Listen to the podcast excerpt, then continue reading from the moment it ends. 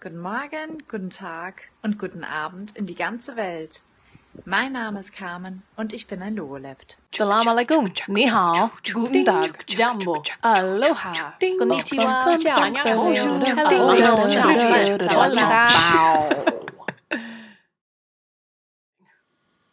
One of the fundamental things that you need to know about if you want to understand linguistics is the human vocal tract, which is the thing that pretty much allows us to talk about uh, everything.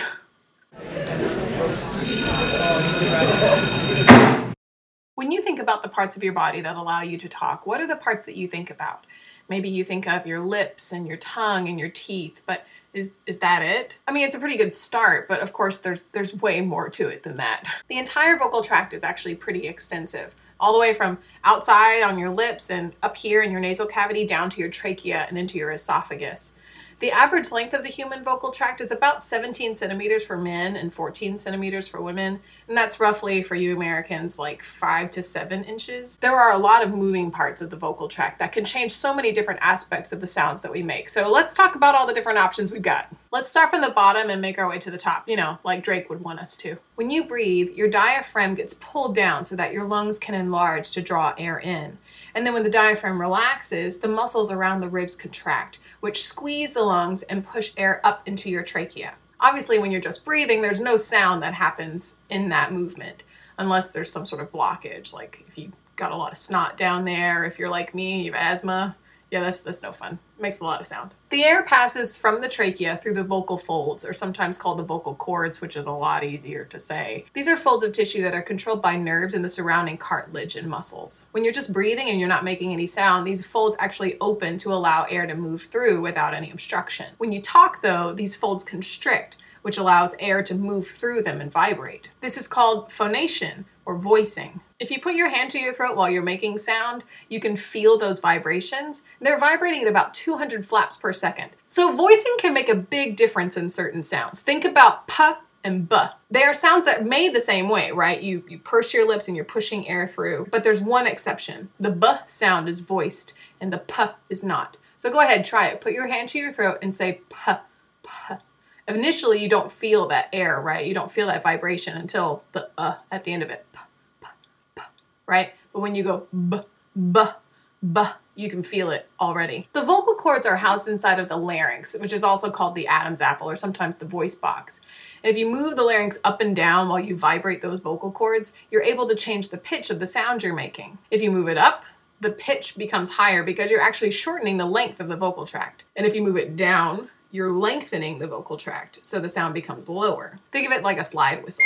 The vibration of the vocal cords can also affect pitch, and these are controlled also by some muscles that are within the larynx. Here's a cool thing about the larynx that you probably didn't know. It is attached to the hyoid bone, which is your only floating bone in the body. As you can see, there's already a lot of moving parts to the vocal tract, like we said already, but there's even some parts that can affect your speech that aren't part of your body.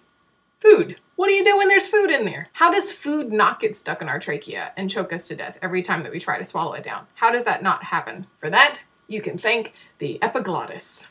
When you swallow, your larynx is actually moving up to allow room for the food to move through. And the epiglottis, which is a piece of cartilage that's at the base of the tongue and the top of the larynx, it actually closes over your trachea to sort of stop the food from coming in and to encourage it to move to the back pipe, the esophagus, instead. It's kind of like if you think about on a tractor, especially like those old cartoony tractors where you have the pipe and then it's got like the little hat on it. That that's your epiglottis. It's in your throat right now. Sometimes though, of course, these these two things don't work well. There's not a lot of good cooperation and you might get food stuck in your trachea. And that's what happens when you choke. You, you're not able to breathe because there's an obstruction in there. Coughing is your body's way of pushing air through the trachea to try to get out some sort of obstruction, whether it's food or snot or whatever it might be. And if that doesn't work, does anybody know the Heimlich?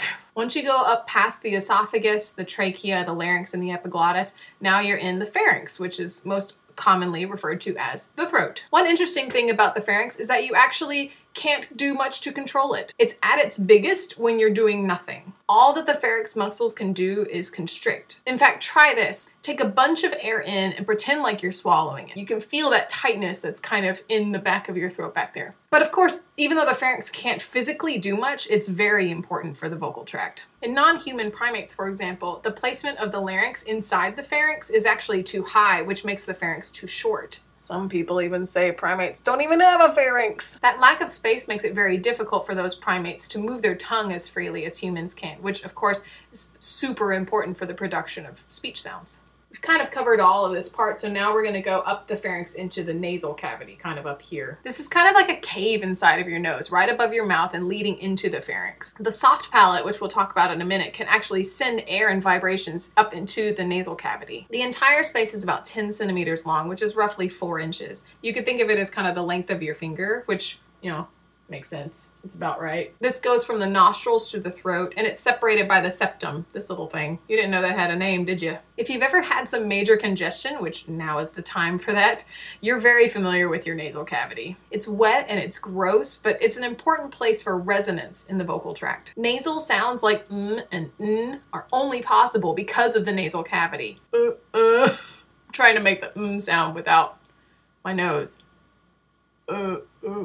The nasal cavity doesn't have a lot of muscle control, so you can't change its shape or structure in order to manipulate any sounds that resonate inside of it. Try humming, for example. You're still making sound even when your mouth is closed, right? Mm-hmm, mm-hmm. Now keep humming, but pinch your nostrils right here. You can't hum anymore, right? It doesn't work. That's because by pinching your nostrils, you've now stopped the airflow from your nasal cavity. Now let's move on from the nose and talk about the mouth. The inside of your mouth is called the vocal cavity, and it's full of active and passive articulators. These are a variety of structures that we use to change the flow of air throughout the vocal tract and can therefore change the different qualities of sound. Let's start with the passive articulators. They're also called the resonator areas. If you feel your tongue along the roof of your mouth, you can feel a vast landscape that you've probably never even noticed before. So let's kind of, let me give you a tour of the roof of your mouth. First, right behind your teeth, you feel that little hill that drops off? Uh, yeah, uh-huh. That's called the upper alveolar ridge. Then after that drop off, there's this place where there's some weird lines, right? Uh-huh. That's the lower alveolar ridge. There's some consonants that are called alveolar consonants like t, d, s, n, and l, where your tongue is actually touching the alveolar ridge in order to make those sounds, right? Next is this hard bony surface with a long line going through it. That's called your hard palate.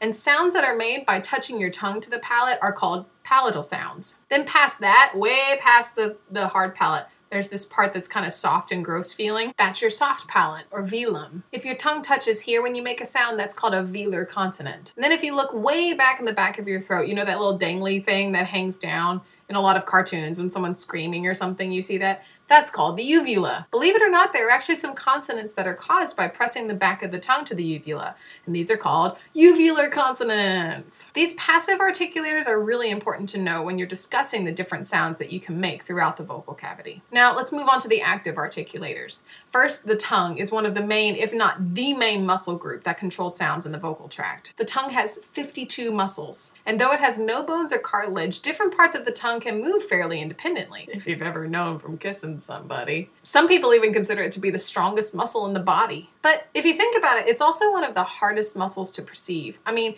when your mouth is just at rest, it's kind of hard to tell where your tongue is in your mouth. Even when I asked earlier about where the tip of your tongue was touching and making some of those consonants, you probably had to think about it, right? There are actually different names for different parts of the tongue. Did you know that? Most people are familiar with the tip of the tongue. Just a few centimeters past the tip of the tongue, there's the blade. Then you have the body of the tongue, or sometimes called the dorsum, which is like the main mass of the tongue. And finally, far in the back is the root of the tongue, which goes back into the pharynx. You may not notice how critical these different articulators are on the tongue tongue when you're making sound. Let's do a little experiment. Take a minute to say these words beat, bit, bet, bat, boat, bot.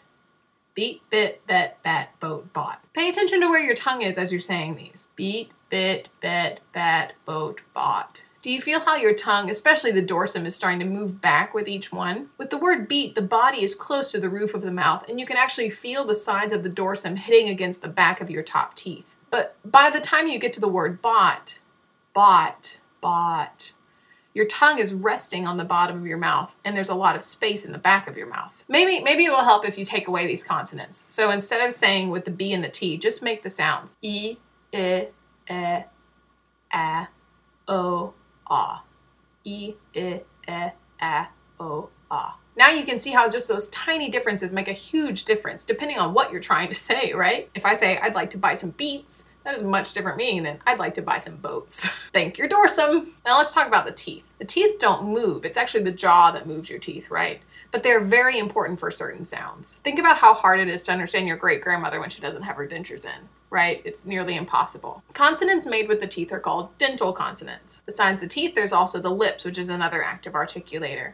These move around to control the way that the sound is pushed out of the mouth. Obviously, you can just leave your lips closed, not make any sound, or hum, like we did earlier. But even in the formation of speech sounds, the lips, of course, make a big difference. Think about the difference between the sounds E and oo. The only thing that changes is the way that you position your lips. Think about E, you smile, E, and then you have oo, ooh.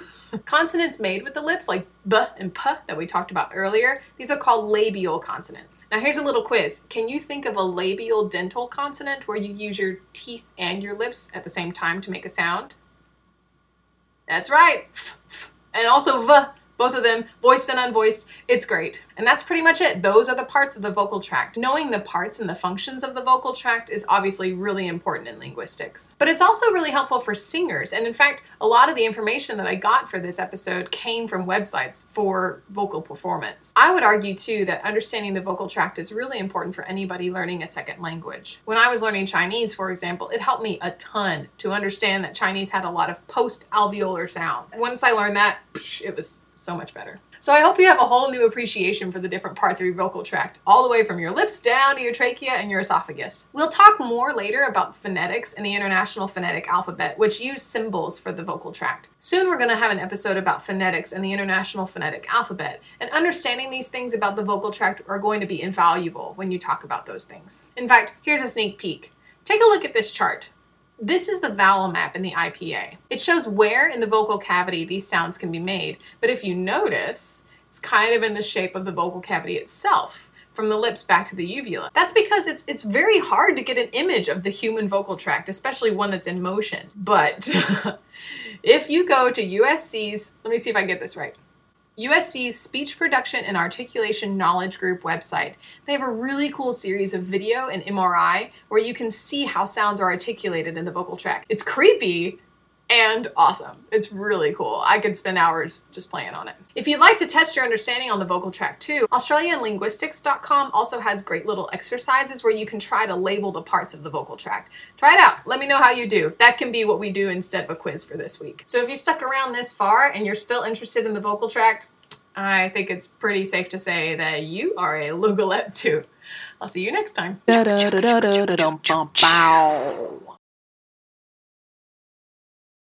That lack of space, that lack of space makes it very difficult for primates to move their tongue freely as human can. Human can. Apparently I can't move my tongue either. And understanding this information about the vocal truck, vocal truck? Vocal truck. I should start a food truck company and call it that.